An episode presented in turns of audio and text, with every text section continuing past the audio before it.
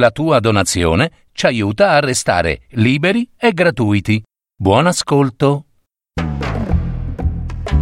Novelle per un anno di Luigi Pirandello. Adattamento e messa in voce di Gaetano Marino.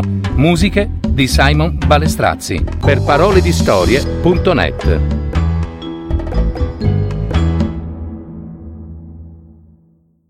La prova. Vi parrà strano che io, ora, stia per far entrare un orso in chiesa. Vi prego di lasciarmi fare, perché non sono propriamente io.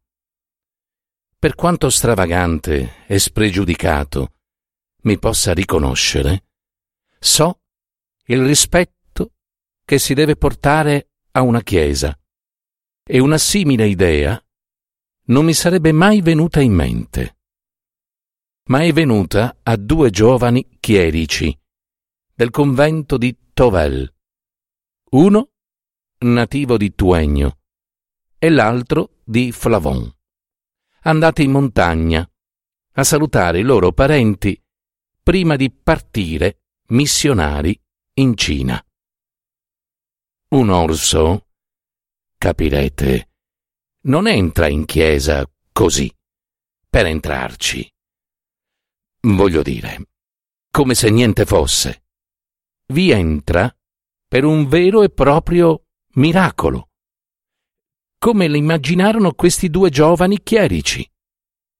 Certo, per crederci, bisognerebbe avere né più né meno della loro facile fede.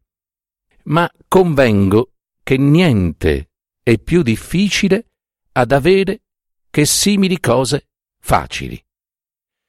Per cui, se voi non l'avete, potete anche non crederci e potete anche ridere, volendo, di quest'orso che entra in chiesa perché Dio gli ha dato l'incarico di mettere alla prova il coraggio dei due novelli missionari prima della loro partenza per la Cina.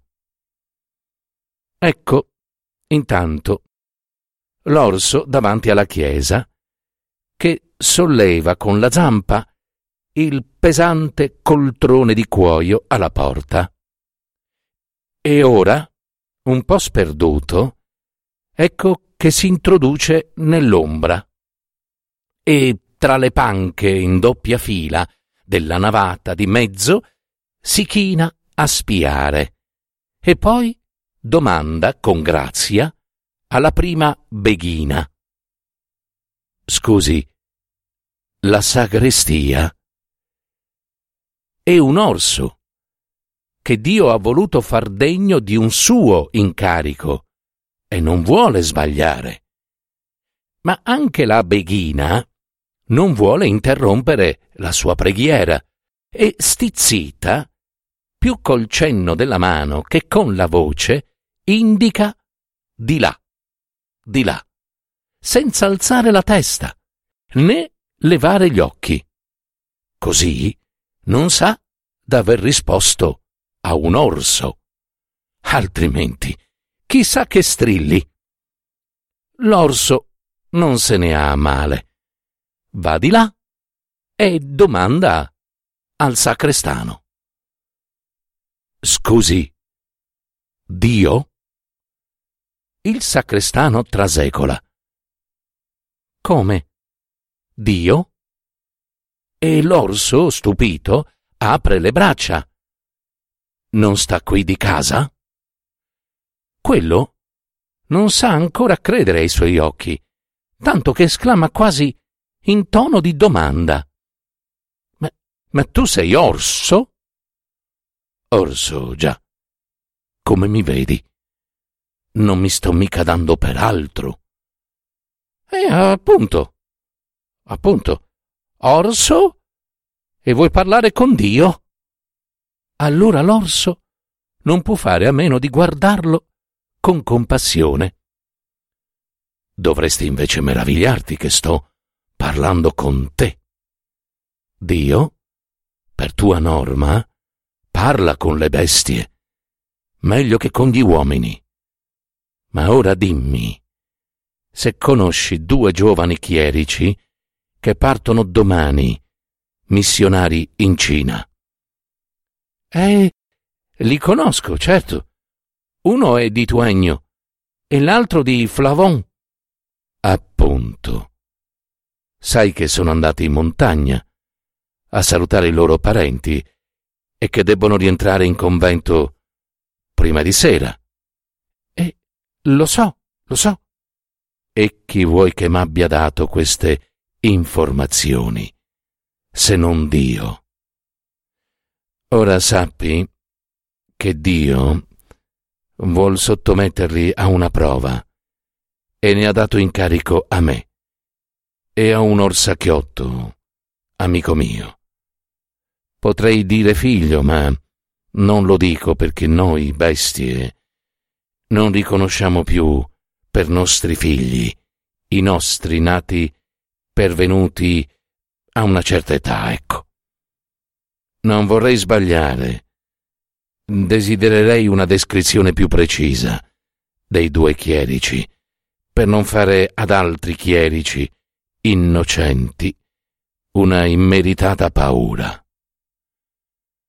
La scena è qui rappresentata con una certa malizia che certo i due chierici, nell'immaginarla, non ci misero, ma che Dio parli con le bestie meglio che con gli uomini non mi pare che si possa mettere in dubbio, se si consideri che le bestie, quando però non siano in qualche rapporto con gli uomini, sono sempre sicure di quello che fanno, meglio che se lo sapessero, non perché sia bene, non perché sia male, che queste sono malinconie soltanto degli uomini, ma perché seguono obbedienti la loro natura, e cioè il mezzo di cui Dio si serve per parlare con loro.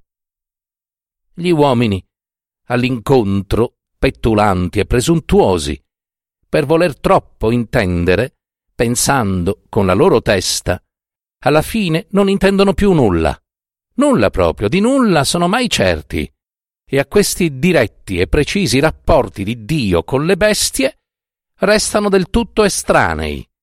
E dico, dico di più, non li sospettano nemmeno. Il fatto è che sul tramonto, tornandosene al convento, quando lasciarono il sentiero della montagna per prendere la via che conduce alla vallata, i due giovani chierici si videro questa via impedita da un orso e un orsacchiotto. Era primavera avanzata, e non più dunque il tempo che orsi e lupi scendono affamati dai monti.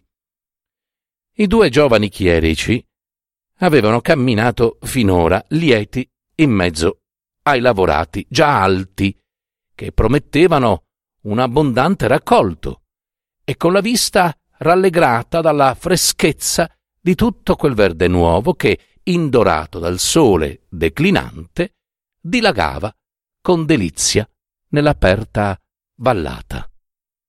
Impauriti, si fermarono. Erano, come devono essere i chierici, disarmati. Solo quello di Tuegno aveva un rozzo bastone raccattato per la strada, discendendo dalla montagna. Inutile affrontare con esso le due bestie. Distinto, per prima cosa, si voltarono a guardare indietro in cerca d'aiuto o di scampo, ma avevano lasciato poco più su soltanto una ragazzina che con un frusto badava a tre porcellini. La videro che s'era anch'essa voltata a guardare verso la vallata, ma senza il minimo segno di spavento cantava lassù, agitando mollemente quel suo frusto. Era chiaro che non vedeva i due orsi, i due orsi che pure erano lì bene in vista. Come non li vedeva?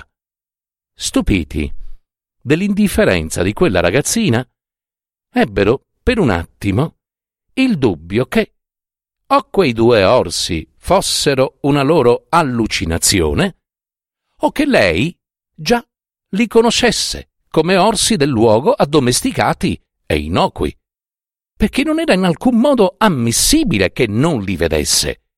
Quello più grosso, ritto là, è fermo, a guardia della strada, enorme, controluce, tutto nero, e l'altro più piccolo, che si veniva pian piano accostando, dondolante, sulle corte zampe, e che ora, ecco, si metteva a girare intorno al chierico di Flavon e a mano a mano, girando, l'annusava da tutte le parti. Il povero giovane aveva alzato le braccia, come in segno di resa, o per salvarsi le mani, e non sapendo che altro fare, se lo guardava girare attorno, con tutta l'anima sospesa. Poi, a un certo punto, lanciando uno sguardo di sfuggita al compagno e vedendosi pallido in lui come in uno specchio, chissà perché, si fece tutto rosso e gli sorrise. Fu il miracolo. Un miracolo proprio. Anche il compagno, senza sapere perché, gli sorrise. E subito i due orsi, alla vista di quello scambio di sorrisi, come se a loro volta anch'essi si fossero scambiati un cenno, senz'altro tranquillamente se ne andarono verso il fondo della vallata. La prova per essi era fatta e il loro compito assolto. Ma i due chierici non avevano ancora capito nulla, tanto vero che lì per lì, vedendo andar via così tranquillamente i due orsi, restarono per un buon tratto incerti a seguire con gli occhi quell'improvvisa e inattesa ritirata. E poiché essa, per la naturale goffaggine delle due bestie, non poteva non apparire loro ridicola, tornando a guardarsi tra loro, non trovarono da far di meglio che scaricare tutta la loro paura, che s'erano presa in una lunga, fragorosa risata. Cosa che certamente non avrebbero fatto se avessero subito capito che quei due orsi erano mandati da Dio per mettere il loro coraggio alla prova e che perciò ridere di loro così sguaiatamente era lo stesso che ridersi di Dio. Se mai una supposizione di questo genere fosse passata per la loro testa, piuttosto che a Dio per la paura che s'erano presa, avrebbero pensato al diavolo, che all'uno e all'altro aveva voluto farla, mandando quei due orsi. Capirono che invece era stato proprio Dio, e non il diavolo, allorché videro i due orsi voltarsi alla loro risata, fieramente irritati. Certo, in quel momento i due orsi attesero che Dio, sdegnato da tanta incomprensione, comandasse loro di tornare indietro e punire i due sconsigliati mangiandoseli.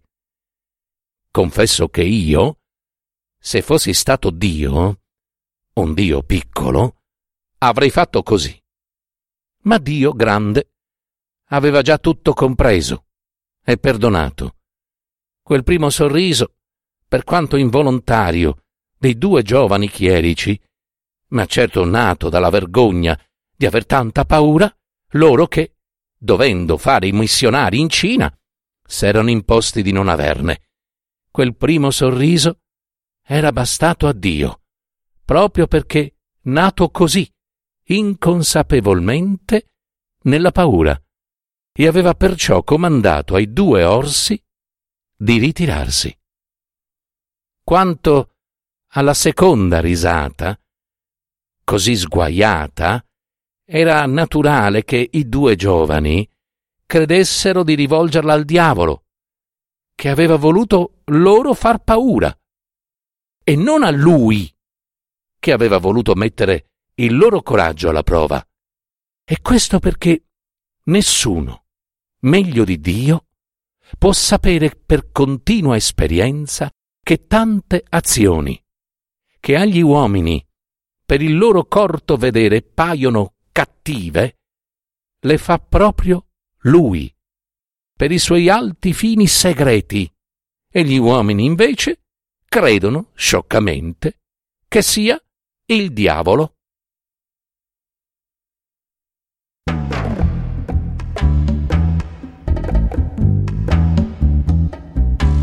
Avete ascoltato Novelle per un anno di Luigi Pirandello, adattamento e messa in voce di Gaetano Marino, musiche di Simon Balestrazzi. w w w punto paroledistorie punto net